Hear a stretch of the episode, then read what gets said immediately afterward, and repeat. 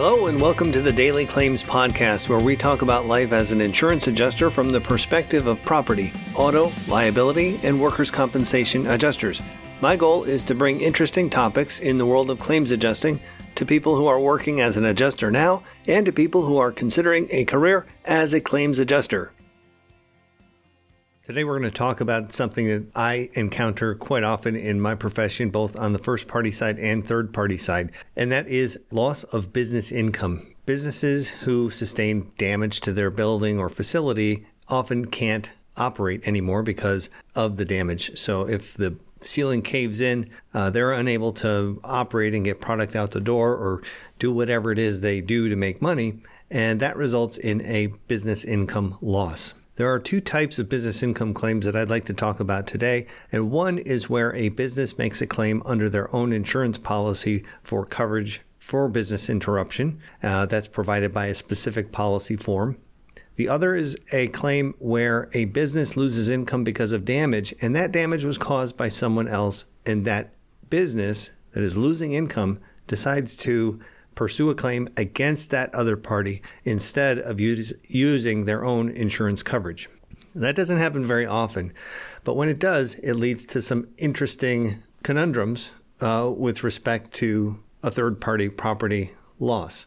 This scenario also comes up in subrogation situations. So, if the business had business interruption coverage and they made a claim with their own insurance company, and that insurance company then subrogated against a negligent third party, that subrogation process will involve uh, the recovery of business income claims that they paid out to their policyholder.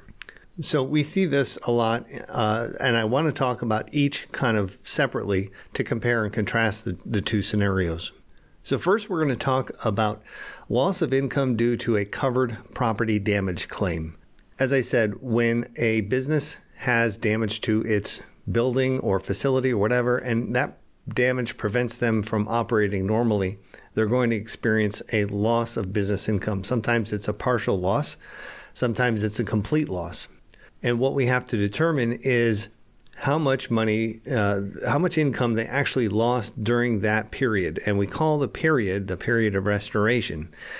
And that's usually defined by the policy. But basically, it means the period from the date of loss to the date of final repair where they can actually get back into business. Uh, but there's also a 72 hour waiting period. So it's actually 72 hours from the date of loss. That's when the period of restoration begins and it goes out to the day, uh, final day of repair. And the way to calculate that is to look at the period of repair in, in a number of days. We usually do this in number of days. And let's say they had a period of repair that was 100 days, just to make it easy. We'll say it was 103 days less the 72 hour waiting period. That leaves 100 days. So, how do we figure out how much income they lost over that 100 day period? Well, the first thing we have to do is get a tax return from the prior year or some period that represents the similar period of repair. If it's a seasonal business, for example, we and this happened in say July, we would want to compare it to July of last year. For a lot of businesses, though, there's not a significant fluctuation, and we can look at the entire year. So, to make this exercise easy, let's say there's a business that has a million dollars in revenue throughout the year. We can divide that by 365 to come up with a revenue per day number. And that that's uh, so over 100 days, we can then do the math and figure out how much revenue they lost on a daily basis over 100 days, multiply that by 100, and that'll get us where we need to be. But then we also need to look at expenses, and we can do the same thing with expenses. We can look at their total, um, uh, the total expense load that they have through the year. We could d- divide that expense load by 365 and then multiply it by 100, and that will tell us what their expenses are for that 100 day period. Then we can take the income and subtract this, the expenses, and then we'll know what the net income loss over 100 days was. Pretty easy. Now, it's interesting that the insurance policy has a provision that says that they will also pay for continuing normal operating expenses incurred, including payroll. So, what the heck does that mean? So, continuing normal operating expenses. Well, if you look at the tax return, there's a section that outlines and itemizes most of the major categories of business expenses that they're claiming as expenses on their tax return that reduces their taxable income, but it also results in determining their net income. So, if those normal operating expenses are continuing during the period of repair, the policy will pay for those. So, some examples of continuing business expenses that would be paid for under the business interruption coverage would be things like rent or a mortgage, uh, insurance premiums. It's possible that utilities could uh, be continued during the period of repair. Uh, it's very common that you will have electricity still running. Uh, you'll have maybe garbage pickup, uh, but maybe you won't. You know, uh, if you are a heavy phone use kind of a business, it could be that your phone system uh, can be shut down during the three or four or five months that it takes to get the place fixed. That is not a continuing business expense then because you've shut it off. So the purpose of this part of the coverage is to just make sure that the continuing expenses that you normally incur as a business will be paid during the period of repair so that you, at the end of the period of repair, your business will not have sunk itself into a lot of debt or ignored its mortgage payments or rent payments because that would potentially put you out of business altogether. So, as an adjuster, what you have to do is you have to sort through which expenses continue and which do not. Uh, if they canceled trash pickup during the period of repair because they didn't have the normal volume of, of trash and garbage going out of the facility, then you wouldn't owe that. Uh, and if they claim that you you do, well, then they would have to show you, prove to you that they did actually incur that and that it was necessary during the period of repair. So that's kind of a micro example of what happens in a business income claim. Uh, you you calculate the net income, then you calculate the continuing business expenses uh, using that 365 day formula. Then you add them both together, and that's how you come up with the total business income claim or business interruption claim that the policyholder will have. There's no deductible that applies to the business income claim in, in, terms of dollar amounts. Instead, there's a time deductible, and that's that 72 hours I talked about. So if you're back up and running before 72 hours, you really don't have a business income claim anymore. You would have to uh, ex- actually exceed three days or uh, 72 hours in order to be able to collect on that business income loss under a first party property policy. So now I think We'll talk a little bit about a case study for real world examples of this type of business interruption claim. A restaurant's a great example. So let's say we have a restaurant that had a kitchen fire, and that kitchen fire resulted in smoke throughout the building. It damaged all their kitchen equipment, which had to be ordered, and, ta- and it would take maybe several months to get that stuff in. Uh, in addition, they would have to do all kinds of building repairs from the fire and smoke damage. So we would take a look at the profit and loss statement from the prior year for that restaurant, and we would do the, the calculations as I described earlier, finding their net income per day and their expense load for that business uh, for continuing business expenses.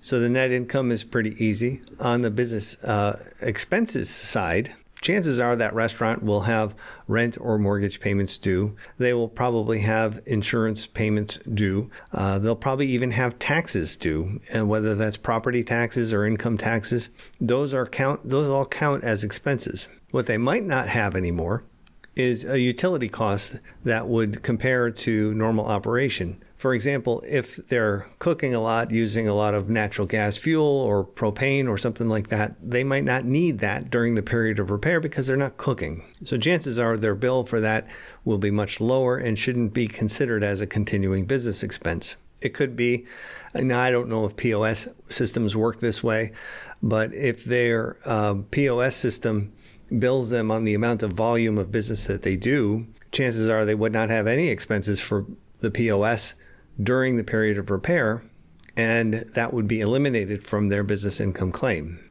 So that's a good example of, of a restaurant. Why don't we look at something different, maybe uh, an attorney's office? So, the funny thing about uh, some professions is a lot of it can be done remotely. So if an attorney's office has damage and all the attorneys have to work um, elsewhere, it may mean that they actually didn't have a business income loss. It may mean that they were all able to function uh, normally and that they were all able to build their files just the way they normally would, and that there is no real business inco- uh, income claim that they can make against the policy. So, in that kind of scenario, you would have to take a look at the profit and loss during the period of repair and compare that to your sampling uh, based on the information that you had in the uh, in the tax return. And if they compare favorably, you could then demonstrate to the policyholder that look, your income relatively stayed the same during the period of repair because all your people were able to work remotely. You did have some extra expenses, and that could be covered under the policy. But in terms of an income loss, you didn't really experience that. Now, what if they experienced a, a marginal income loss? In other words, they were able to work at half capacity. In a case like that, you would have to take a look uh, at the profit and loss for the period of repair and compare that to what they would normally have. And really, the difference is what their claim would be. So it's not that hard. It just involves some math. It, but most importantly, it, it involves a real succinct understanding of the difference between net income and continuing business expenses or continuing operating expenses. So now let's move to the second type of income claim that you may face as an adjuster, particularly a liability adjuster, who's handling either a liability claim against your insured because they damaged someone else's business or a subrogation claim for the same reason.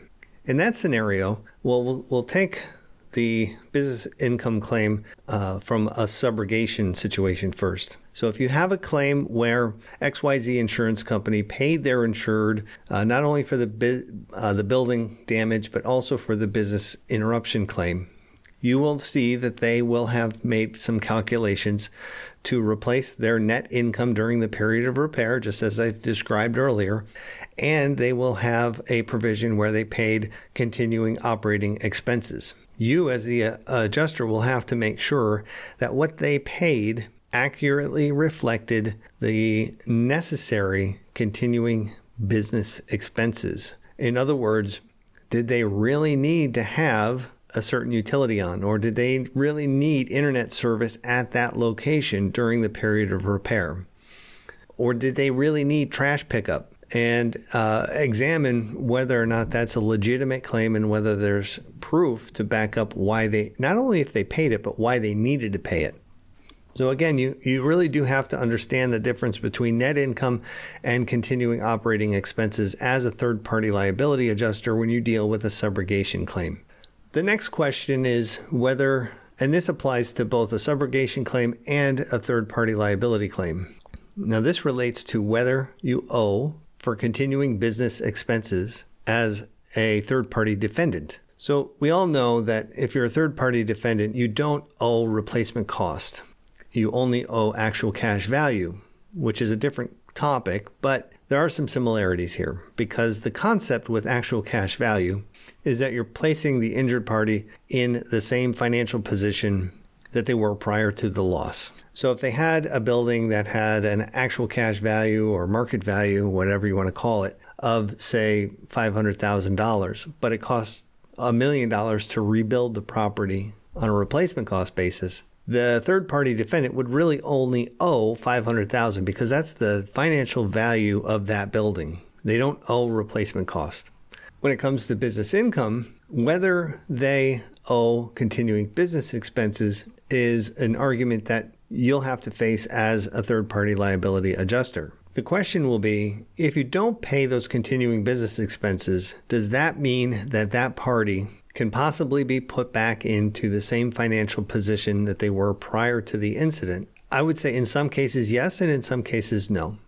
If you have a business that, let's say that their net income in any given month is $10,000. So they depend on being able to put $10,000 in a profit account that every month so that by the end of the year they will have $120,000 in profit. And if they lose a month because of damage, then to put them in the same financial position they were in prior to the incident, you would owe $10,000 to replace that month of lost income. And that would essentially put them back in the same financial position. However, if they require that the facility be operating normally after that month, it may require that they continue to pay rent and they continue to pay mortgage or they continue to, to pay mortgage, continue to pay their insurance premiums. Because if they didn't, they might go out of business by the end of the period of repair because they will have incurred expenses with no income to support those expenses. So the the argument, the approach you'll have to use as an independent liability adjuster is going to involve a deep dive into those continuing operating expenses. And you will have to determine whether or not those are owed as a matter of placing the injured plaintiff in a position where they are no longer able to operate as they were if they don't get support during the period of repair. You have to remember that the insurance policy on the first party side, the first example I talked about here, that is a contract between the insurance company and the insured. And that contract promises to pay those continuing business expenses. You don't have that kind of a contract in a third party claim. What you have is a duty to put that business back in the same position it was prior to the loss. And that in many cases, that's simply only going to be the replacement of the lost income. The plaintiff would have to demonstrate that they could not possibly be in the same financial position at the end of the period repair, uh, at the end of the period of repair, if they weren't compensated for those continuing business expenses during that period. That's a mouthful. What it means is basically that the plaintiff has to prove that they need to be compensated for their lost net income to put them in the same financial position they were prior to the fire or incident or whatever, and that those continuing business expenses are necessary to ensure that their business continues on after the period of repair. It's not a contract issue like it is in the first party world. It is rather the burden of proof kind of switches to the claimant to demonstrate that they did, in fact, require these additional expenses in order to continue. So let's talk about a potential example. Let's say you have damage at a facility and that facility had to continue employing their very specialized people because if their people were not paid through the period of repair, they would leave. And if they left, the business could not survive. And in a scenario like that, the third party claimant could argue that they are owed that type of continuing business expense because without it, they would completely collapse. But they have to be able to demonstrate that.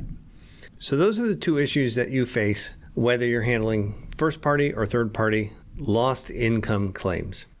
So let's talk a little bit about best practices for an insurance professional who's handling business income claims either on the first or third party side. One of the first things you want to be able to do is make sure that you can effectively communicate how these claims work to the policyholder or the claimant, depending on what side of the fence you're on.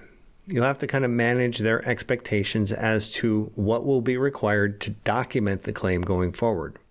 In some cases, especially if there's a partial loss of income, you really won't be able to assess the damage until the period of repair is over and all of the records can be gathered and analyzed to determine how much was actually lost. In many cases, you'll have to collaborate with forensic accountants because there may be documentation that is no longer available because of the, extent of the damage. A lot of times, these accounting records get burned up in a fire.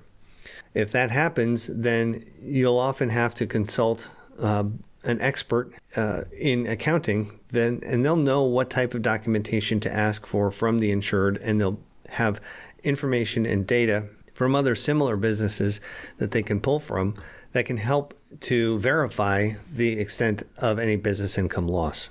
Finally, you'll want to be able to negotiate these claims in good faith. And if there is an opportunity where some common ground can be met, then uh, that's the best in the best interest of everybody because if it's a first party claim, you want to get that proof of loss and have the claim settled. Uh, you know, you're you're providing a service to this policyholder, and you want to make sure that it's settled fairly and accurately. On the third party side, you're really there to protect your policyholder, which is the defendant. So you want to make sure that you are documenting that loss properly and making a fair assessment of that claimant or plaintiff's allegation of business income losses. So that wraps up the discussion about business income claims today. I hope it was helpful. And if you got any questions for me, please reach out.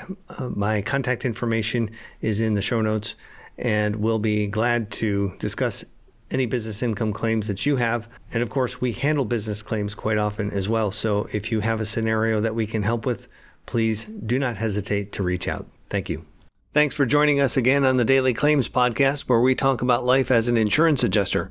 Hit that subscribe button real quick and tell all of your adjuster friends to check this out as well. Join Chantal Roberts and Bill Auten on the Clubhouse app every other Tuesday, where we head up the art of adjusting and discuss all kinds of exciting insurance topics. For independent adjusting services, go to www.auten.claims. And for anyone interested in working as an independent liability adjuster, go to www.auten.claims slash FQS and scroll down to the skills assessment button to fill out your information, and we'll get back to you right away.